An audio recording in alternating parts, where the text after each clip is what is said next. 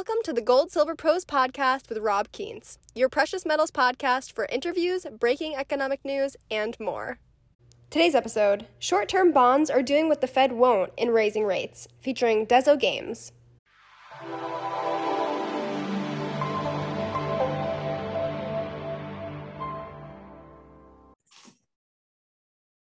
Hey everybody, this is Rob Keynes of goldsilverpros.com. I have a returning guest of the program. You haven't seen him in a while, but we've got a lot to cover today. It's Kieran Von Hest, who also goes by DesoGames on Twitter and on Twitch, where you can capture him talking about the markets and also doing his gaming sessions. Kieran, how are you doing today?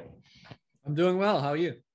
Not too bad. It's been a long day, conference yesterday. So Hmm. uh, wrapping this one up after this recording, but we had to get you on tape because uh, you've got an interesting situation with the bonds going on and also some observations on silver. So let's start with the bonds. Tell, tell us what's going on with the bond market here in the US.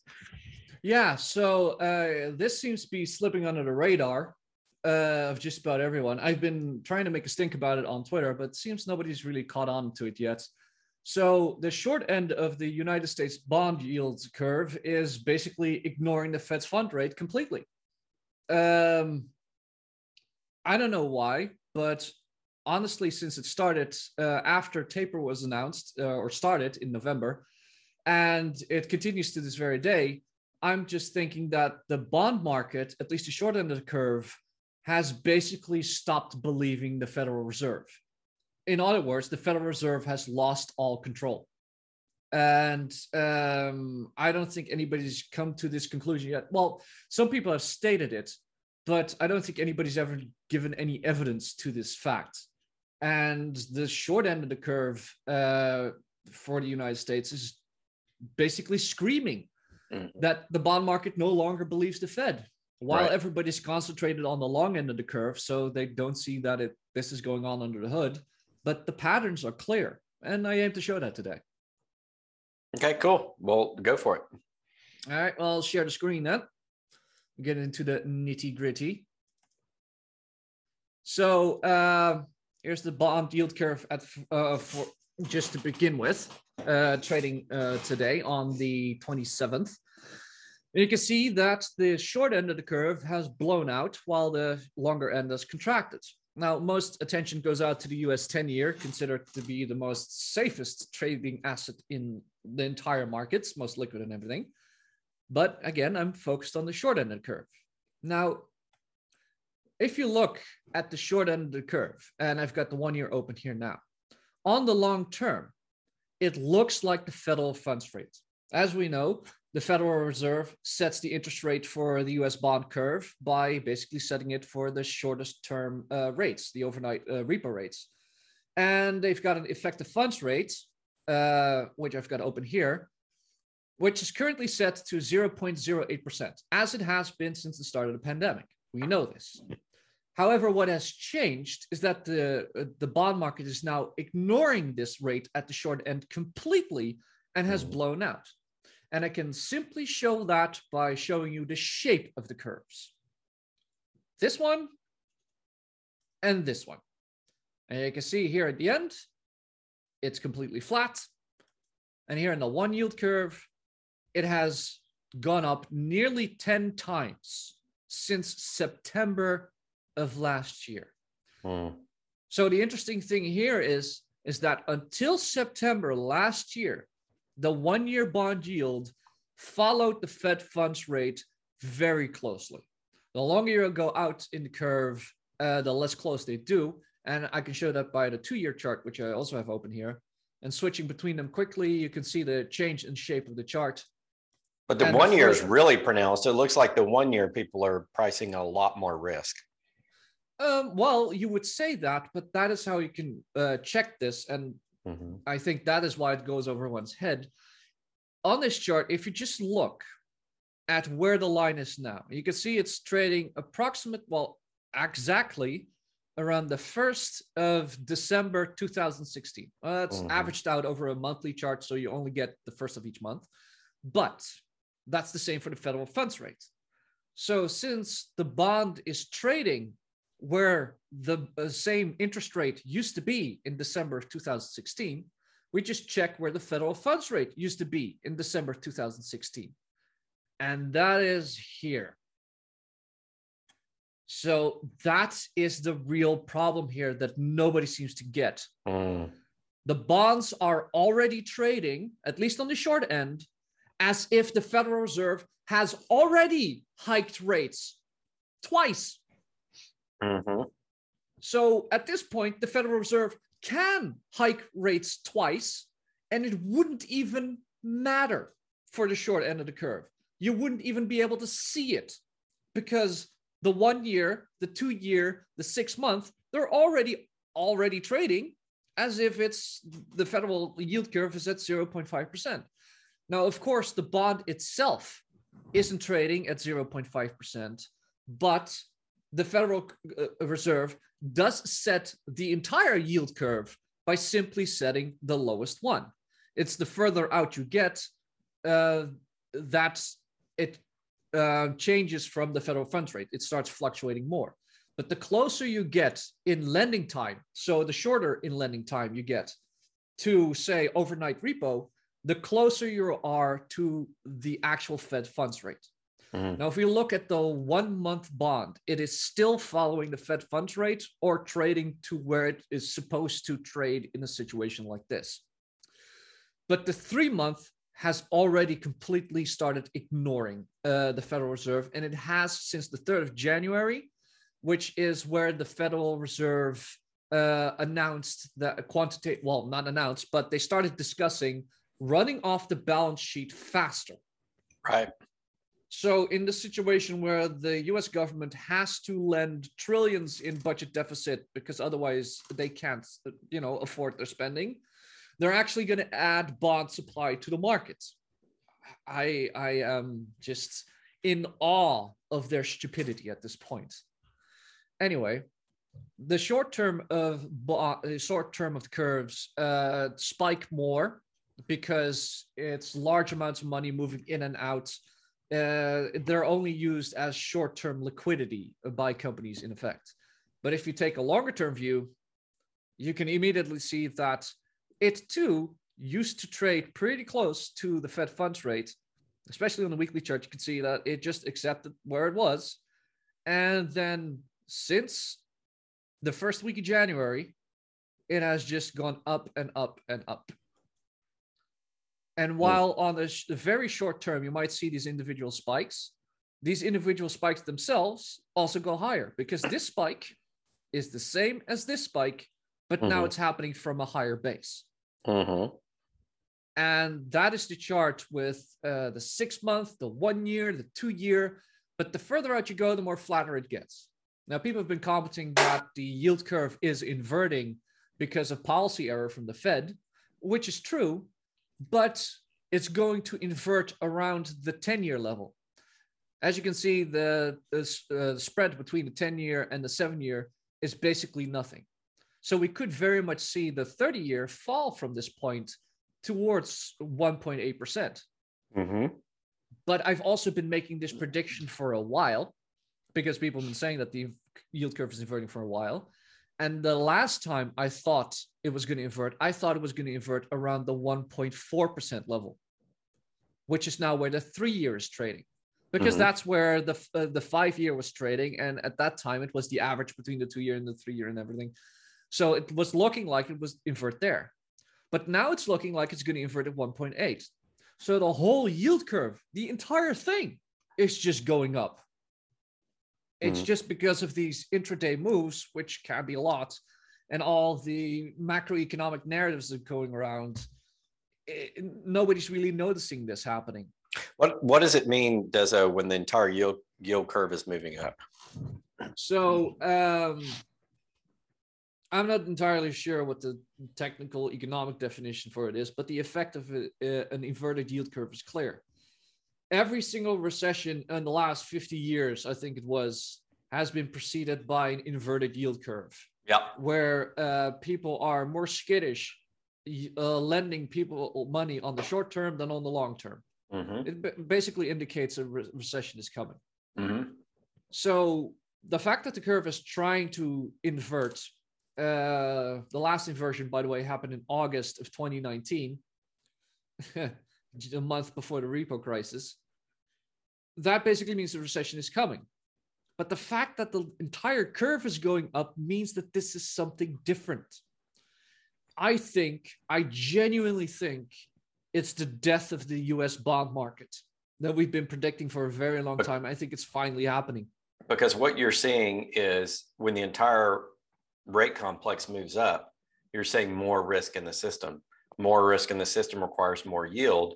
And if it inverts at a higher rate, essentially what you're saying is the system is not healthy, right? Yeah.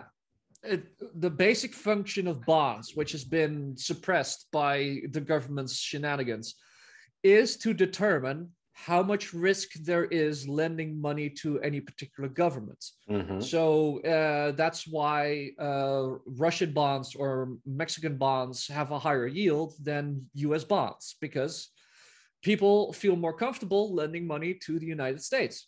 Mhm. But the same thing applies at any given yield for any given bond. So if the one year for the US is uh, 2% now and it used to be 1%, well, it doesn't mean that uh, people are twice as unlikely to lend money. It just means that the risk has gone up right. which in turn means that there must be a reason for this risk to go up. So the interest rate essentially is like the risk premium in a way. Yeah, it, it it's basically, um, historically speaking, the way to detect the economic health or the credit health of a nation. And if the entire curve is going up, that means that basically nobody wants to touch this. But my, my biggest worry, uh, my biggest issue, and what's freaking me out the most is again that the Fed funds rate has been set to 0.08 effective. And they've just affirmed this in the uh, meeting that happened uh, yesterday. They really want this interest rate to stay here until taper is done in March. Fine. But the bond market says, no, that's not fine. We're going to raise interest rates for you. The only way this is happening or is is possible is that people just don't want to buy the bonds again because the prices of bonds and yields are linked and inverted. Yield goes up, price goes down. Price goes up, yield goes down. So the fact that the interest rates on these bonds is going up means that the price is going down. And there's only one way that's happening is if people don't want to buy the stuff anymore. And doesn't that essentially mean people aren't buying the Fed's bullshit anymore at this point? Yes, That's basically what it means. That's exactly what it means. It means that no matter what you hear anybody say, you, me, anyone in the markets, doesn't matter. This is the data. This is the Mhm. chart. This is basically all trades have happened, and now the result is displayed on a graph. That is what we're looking at. And the result of all the trades in the one month bond uh, market says that it's already trading at an effective funds rate of 0.5%, Mhm. which means that the next two ha- rate hikes are not quote unquote priced in. No, they've already happened. It basically is like uh, saying, uh, no, there is no comparison here. This, there is no comparison. This is an historic event. This hasn't happened in more than it certainly hasn't happened since 2008 because if you look at the max chart, uh, this bond has been a good little boy when it comes to the Fed funds rate. This goes back to 2008. So you increase that to about here. You can see it looks exactly the same, Mhm. except again for this bit in the end here, which is when we're living now, which is has, what has me worried. Again, the bond, it doesn't matter who still believes the Fed's bullshit, the bond market doesn't. And this is the one that matters. And I would say this, in my experience, bond market investors are probably some of the smartest investors, a lot smarter than stock investors. Stocks, you could pump, you know, Tesla up to 5,000 times earnings and they'd still buy it. The bond investor is like, nah, we don't think so. Yeah, yeah, that's one thing. Uh, equity is not a leading indicator. Never has been, never will be. The bond Yep. market is. Now, that is also exactly the reason why the Federal Reserve has been messing with interest rates and uh, buying bonds, doing QE, all the market facilities, all of it. All of it. They've done it exactly because the bond market is a leading indicator. So if they manipulated this indicator and everybody looks at the indicator, then they manipulate and control the entire market. And the short end of the curve just said no. And the fact that this line is going up so steep has me even more worried because what I've seen over the last two years in technical charts is that whenever you have a parabolic line going up, it hits a glass ceiling. Mhm. I don't know why, but it seems to happen time and time again that at some point the line goes parabolically up and sideways might even dip a bit, but it always stops. This line hasn't stopped. this line, uh, the interest rates has gone up 10 times from here and it's only gotten worse. It's actually gotten so bad that I saw this jump happen in real time. Well, in real time, in, uh, in this overview here, everything was still like down a percent, except for the one year, which was suddenly up 9%. And that was happening last night. Uh, I put out a warning and I even prefaced the warning with this might be a data error because it's like this happened so violently and across against all other assets. I was like, yeah, this can't be real. It was real. Oh no, it was real. Within two days now, uh, it dropped by what's that? A quarter? Uh, Mhm. Yeah, 25%. Just poof. Again, against the federal funds rate. If it was, if, if the Fed was raising rates and this was happening, fine, Mhm. fine. Then they were obeying the Fed. But the bonds are not obeying the Fed anymore. No, the, the bonds are front running the Fed because they're like, screw you. You guys are incompetent. You know, like you said, Yeah. they're going to do it for them. They're going to say, no, we're pricing in risk now. That's what they're doing. They're pricing in risk now. While the Fed wants to screw around and play games. Because the thing is, the Fed has to be careful. If they raise it too fast, if they taper too fast, if they start actually selling assets running off their balance sheet, you could have that stock market correction like we had in 2018, which is 20% pullback. Yeah. So Powell's so worried about that. He's playing games. The bonds are like, screw this. We the see what's going on. playing games.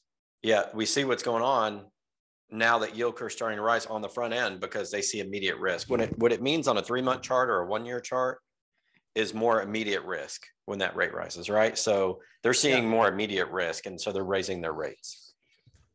To this chart here, to this bond market here, it really does not matter what this chart says. This is all in the past. This has all happened. That's right. Yeah. This, this is a new paradigm. This is happening now. And just look at the one year chart. Oh my God. people are saying, pay me a lot more money to own your debt for one year. So that says people think that 2022 is going to be a, a big year of volatility, right? Volatility, risk, No, that- consequences for past actions. To me, to me, the fact that this is happening on the short end while the long end is not showing any signs of stress. Well, no, the 30 year is not showing any signs of stress when it should. Because if No. you just go to the 30 year and look at the uh, weekly chart there, yeah, there's this cup and handle forming that is formed in every other bond. And the latest trouble started when the 10 year completed his cup and handle. And I got to say, this is the most fucked up handle and cup I've ever seen. but again, if you look at the one year chart here, it looks like nothing's really gone on since the last year. But Mhm. you compare that to the one year chart of the one year, and it's just everybody's going to get blindsided by this because everyone's looking at the wrong end of the curve. But the short end of the curve, which should be trading closest to the Fed funds rate, is reacting the most heavily like it's not. yeah. And the longest end of the curve, which should be blowing out in case of trouble, you know, because if you're not going to lend somebody money for one year, you're not going to do it for 30 either. Well, they're just not interested or Right. I, I not noticing anything or whatever. But I, I genuinely believe at some point in the future, and it- it's not going to take long anymore. The same thing that happened to Venezuelan bonds is going to happen to US bonds. And I'll uh, show that overview as well. Let's pick this one. Uh, Venezuela, the yield curve. Because you would expect the longer end to blow out, but that's not what happens. It's actually the short end that completely blows out because the long end simply goes bidless. If nobody wants to buy the bonds at all, you cannot set a new interest rate because you cannot set a new price. But because bonds also form a particular function within a market, meaning a temporary storage of liquidity, the shortest end or one particular bond for the US might be the one year, it might be the six month bond, but one particular bond is basically going to serve the function of minute storage of value. So mm-hmm. not not 20 years a bond, not two years a bond. No, it's your objective to hold that bond for 30 minutes while you line up the next sale. Then you sell that bond to the next guy who needs something to hold for 30 minutes while you buy an asset. And once you've bought that asset, you're not going to touch that bonds again, which means that the liquidity in the bond market goes up, which means price drops, which means yields go up, which means more bonds needs to be printed from a government perspective, which you know is the vicious cycle of hyperinflation. And that is why the 12 uh, the, the Venezuelan 20 year is stuck at below 8%, the 15 year at 11.5, the five year at 81.7, and the two year at 92,571. All right, let's talk silver. Good talk on bonds. Uh, you're noticing something in silver. Let's talk about that. Right. And the one so, thing I want to point out before you get into this, Kieran's like a radar when stuff goes off kilter. Like he notices it like right away. Well, uh, I often, honestly, I just get lucky, but often I also spend the entire day just clicking through charts until one uh, piques my interest. Mm-hmm. That's how we get to these things. But silver, you know, gold, silver pros, uh, has the interest, is down a lot. It was 4% uh, yesterday. The chart flipped over to today. But, you know, no one's happy about this. So, what happened? What really happened? Well, this one. Uh, no, it's not this one. I think it's this one. So a follower of mine in Justice uh, sent me a message on Twitter or general message on Twitter saying uh, that's a lot of calls. And I looked at this, and what you're looking at is the gold options strike prices. So the COMEX options for gold. Strike prices are here on the left. And you can see around 1825, there's a lot of open interest here. Mm-hmm. There's a lot of open positions. So, just at a glance at this, I was like, oh, right. Well, the 26th is options expiry at the COMEX. That's also the same date where, you know, Jerome Powell opened his mouth. So they were going to go down to 1825. And I said, indeed, we'll take quite a bit of effort to slam back down below 1825 before tomorrow. Uh, settlement says 20, uh, Jan 26. So I think they still trade tomorrow. Not sure if the COMEX can make that.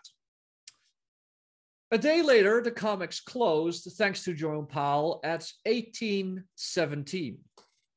And all these positions, all these calls were worthless. So if you're wondering why the price of gold dropped 2% on a day where silver dropped 1.5%, and that's just not possible, this would be why.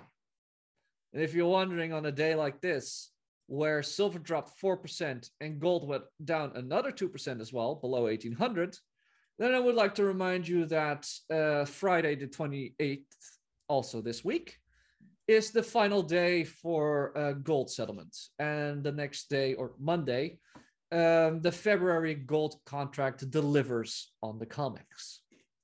So there was never a chance for recovery today. And if anything, I've noticed that in silver futures during the COMEX open, there is a squeeze up. Sure, the price drops afterwards, but around my time, the COMEX opens, I don't know, 14 or 50. But you look here, you see, this is 1300. This is too early. The COMEX is still closed. At 1400, we're already a lot lower, and momentum will carry the price lower anyway. After the COMEX opens, the price goes up, maybe a little bit, but it does go up. And what we're used to, literally used to, because we both have been looking at these charts for a very long time, is that when the COMEX opens, it slams down, and the rest of the price is just momentum for the rest of the day. But ever since the uh, 23rd, I think it was, or uh, here around that time anyway, silver started squeezing up. Can get a better chart of this? One week, one month? Nah, not really. But since here, COMEX open, prices squeezed up. Now, the price been, you know, gold has not really reacted to this, but I also said that on Twitter. Uh, that's because this is a gold delivery month and they will defend gold harder than silver this month. So some shorts already closed out here. Mm-hmm. But after that, it just got dragged down by the defense of gold. Next month is going to be a silver delivery month. So I expect more shenanigans to happen in silver again. Yep. Because and all of this simply happens because the COMEX doesn't have what they say to have. I haven't changed my position since, oh God, more than a year now. Uh, especially today, you know, uh, anniversary of the silver squeeze one year ago now. It's hard to believe that it's been a year, but I still haven't changed my position. I'm still very much of the opinion that they do not have nearly the silver and gold that they say they have. And that is why, and you can check this on the chart, general market option expiry for silver since the May of last year has gotten slammed on uh, the 16th to the 20th, a day before or the day itself of general options market expiry. The only options expiry that they missed was the quarterly expiry in June. But the quarterly expiry in September also got slammed. That was the latest bottom.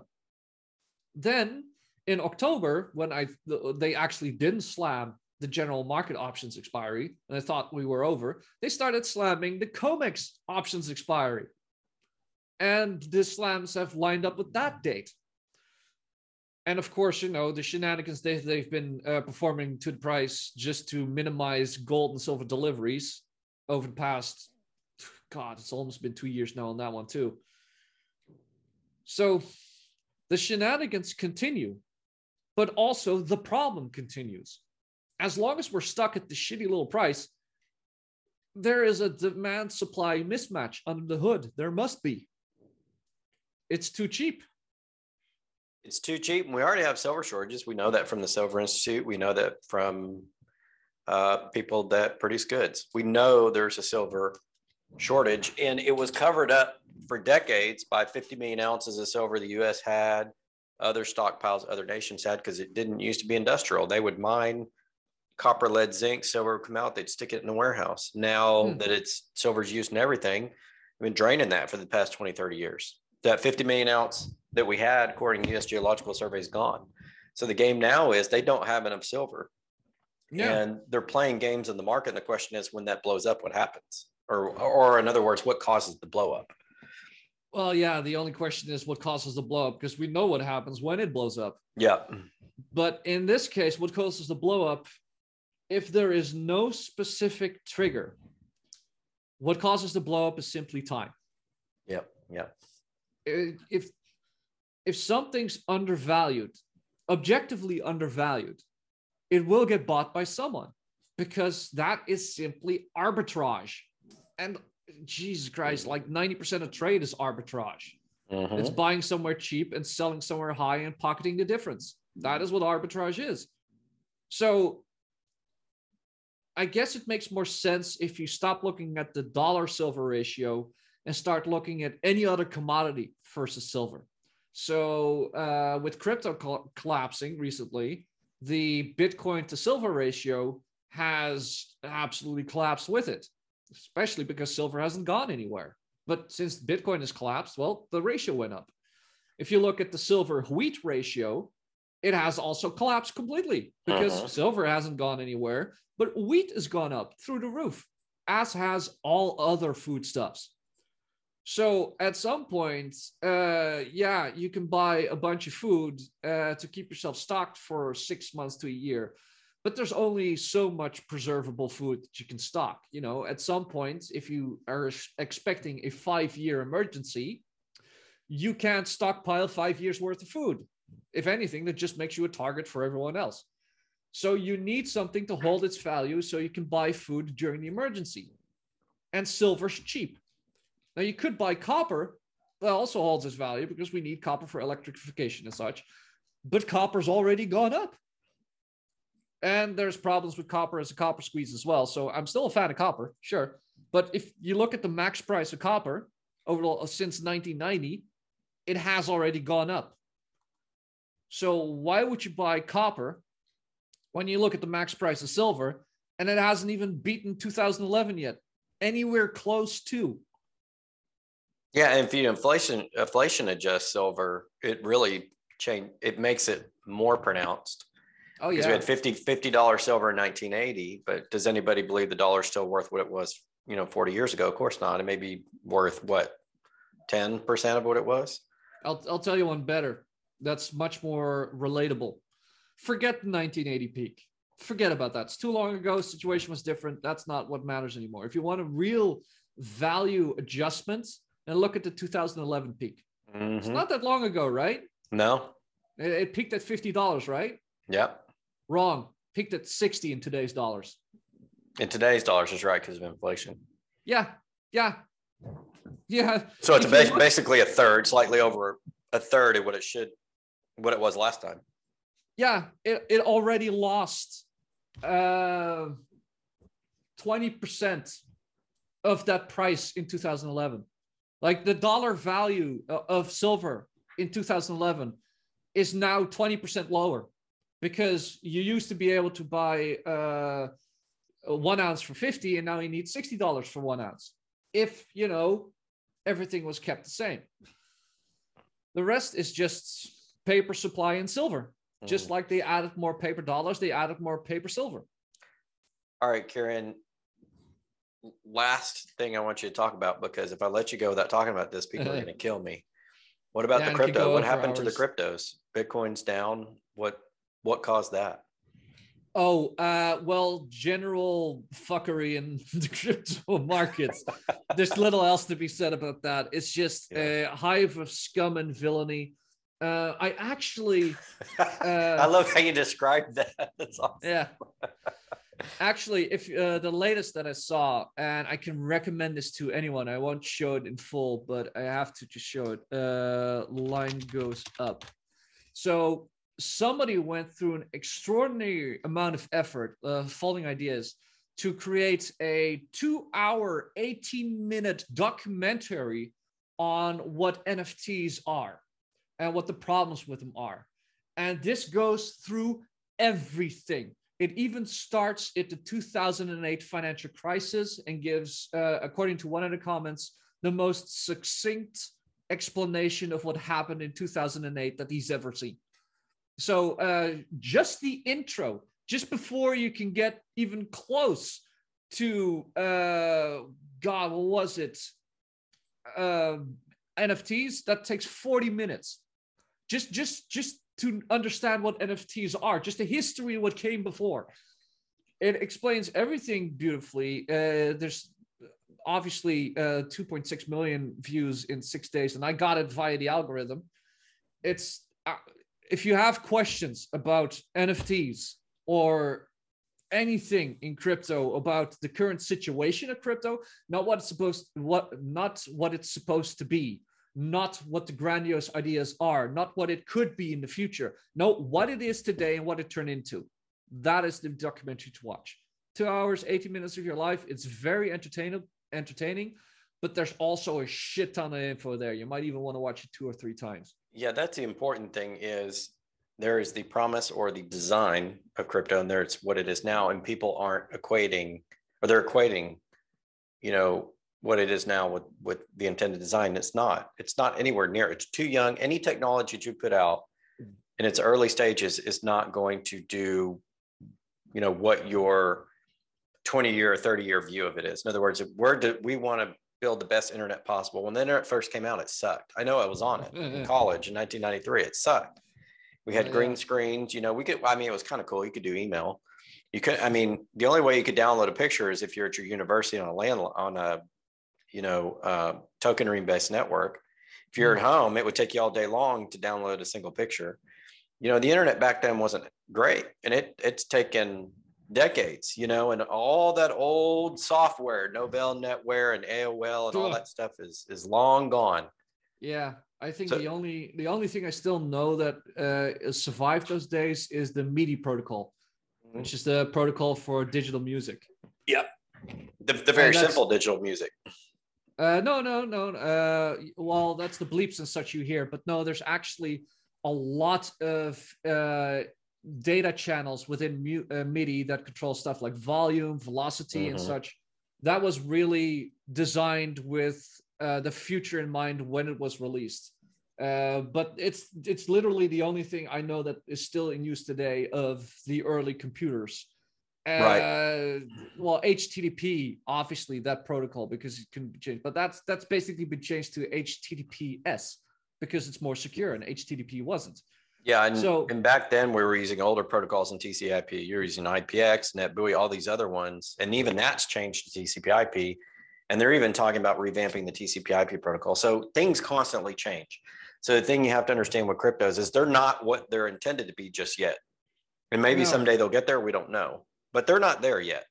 No, and this this documentary uh, line goes up. I would highly recommend to see what the situation is with crypto and today. It's basically just to sum it all up, one big grift.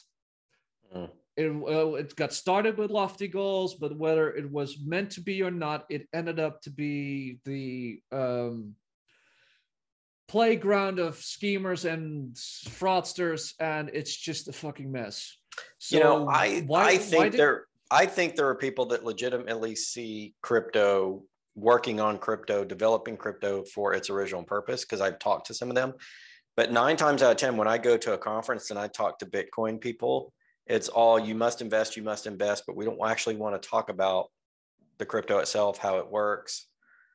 It's all Yeah. no, you just have to believe. It's it's like a, a cult. And unfortunately, that damages the credibility for people who are actually working to make it a viable alternative currency, which I think there are a lot of people that want to do that. And I give credit to those people. There are people that legitimately say, no, we need to develop this as an alternative to these fiat currencies. And I respect that. Mm. But this sector has been overtaken, like you said, by the grifters, by the scam artists. I've seen so many people that have had past history of of you know jail time or being sued for scams that are now crypto promoters. Yeah. It's like they just said crypto is the new email scam, right? Or the new or the new mail scam. Back in the day when you have email and you would send out mail and do Mm. j- chain letters and stuff like that, those people Uh. have now migrated over to the crypto sector. Yeah. Oh, I remember uh email that went around a Belgian virus. It was not any virus, it was just an email to asking you to delete your system 32 vol- uh, folder. Right. So that was that, those were the days. Yeah. But um no, like I am one of those people. You've read my books. I've developed my own crypto system because I understand there is just no value in these crypto systems because they don't offer any utility. They try to solve problems that crypto was never meant to solve with crypto. Uh, the, the example I give in my books is Theta, which I haven't heard anything about in quite a while. So I wonder what's going on. But that's basically a crypto video streaming service, peer to peer.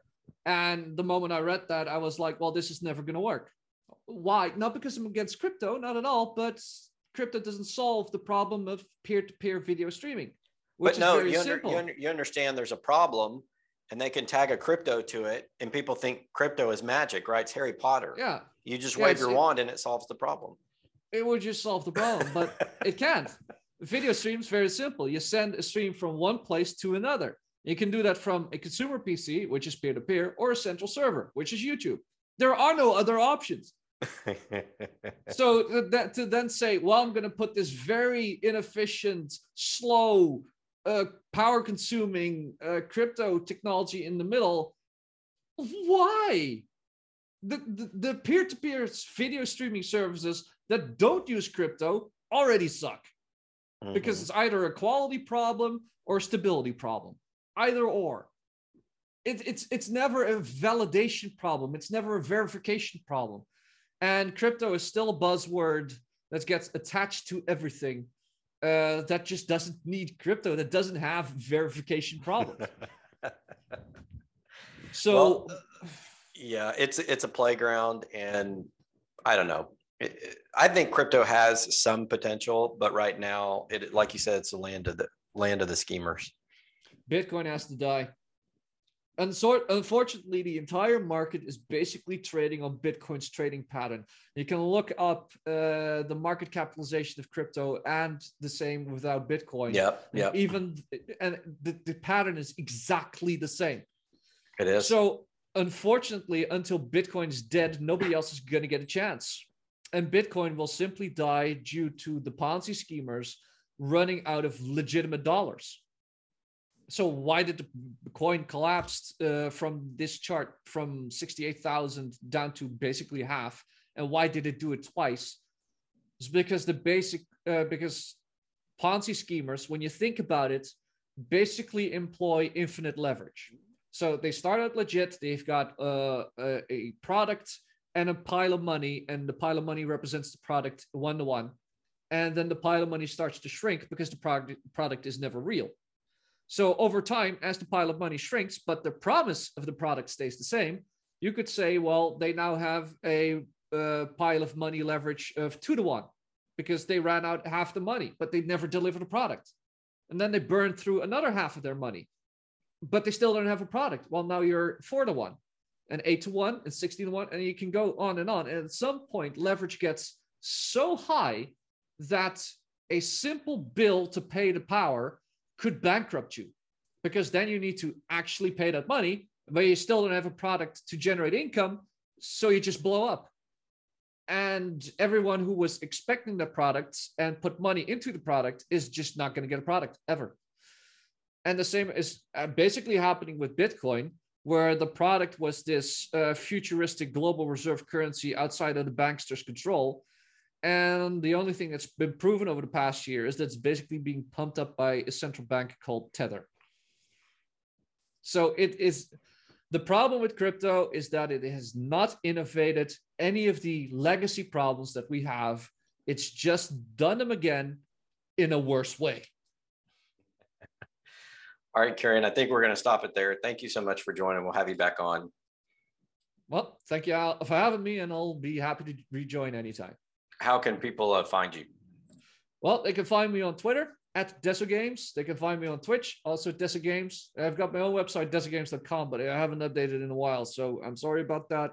But currently, I'm writing articles for my Substack, so that's desogames.substack.com. I've got another one coming out about inflation pretty soon, about how inflation is never ever going to go away. I thought it would be nice for me to just list every way in which I know that inflation can't go away. Mm-hmm. And hopefully that'll just convince a few more people. Very good. But the bond market doesn't need much convincing anymore. Thank you, Kieran, so much. We'll see you again. Thank you. Bye bye. Thank you for listening to the Gold Silver Pros podcast. Follow us on Spotify, Apple Podcasts, YouTube, and Twitter. See you next time.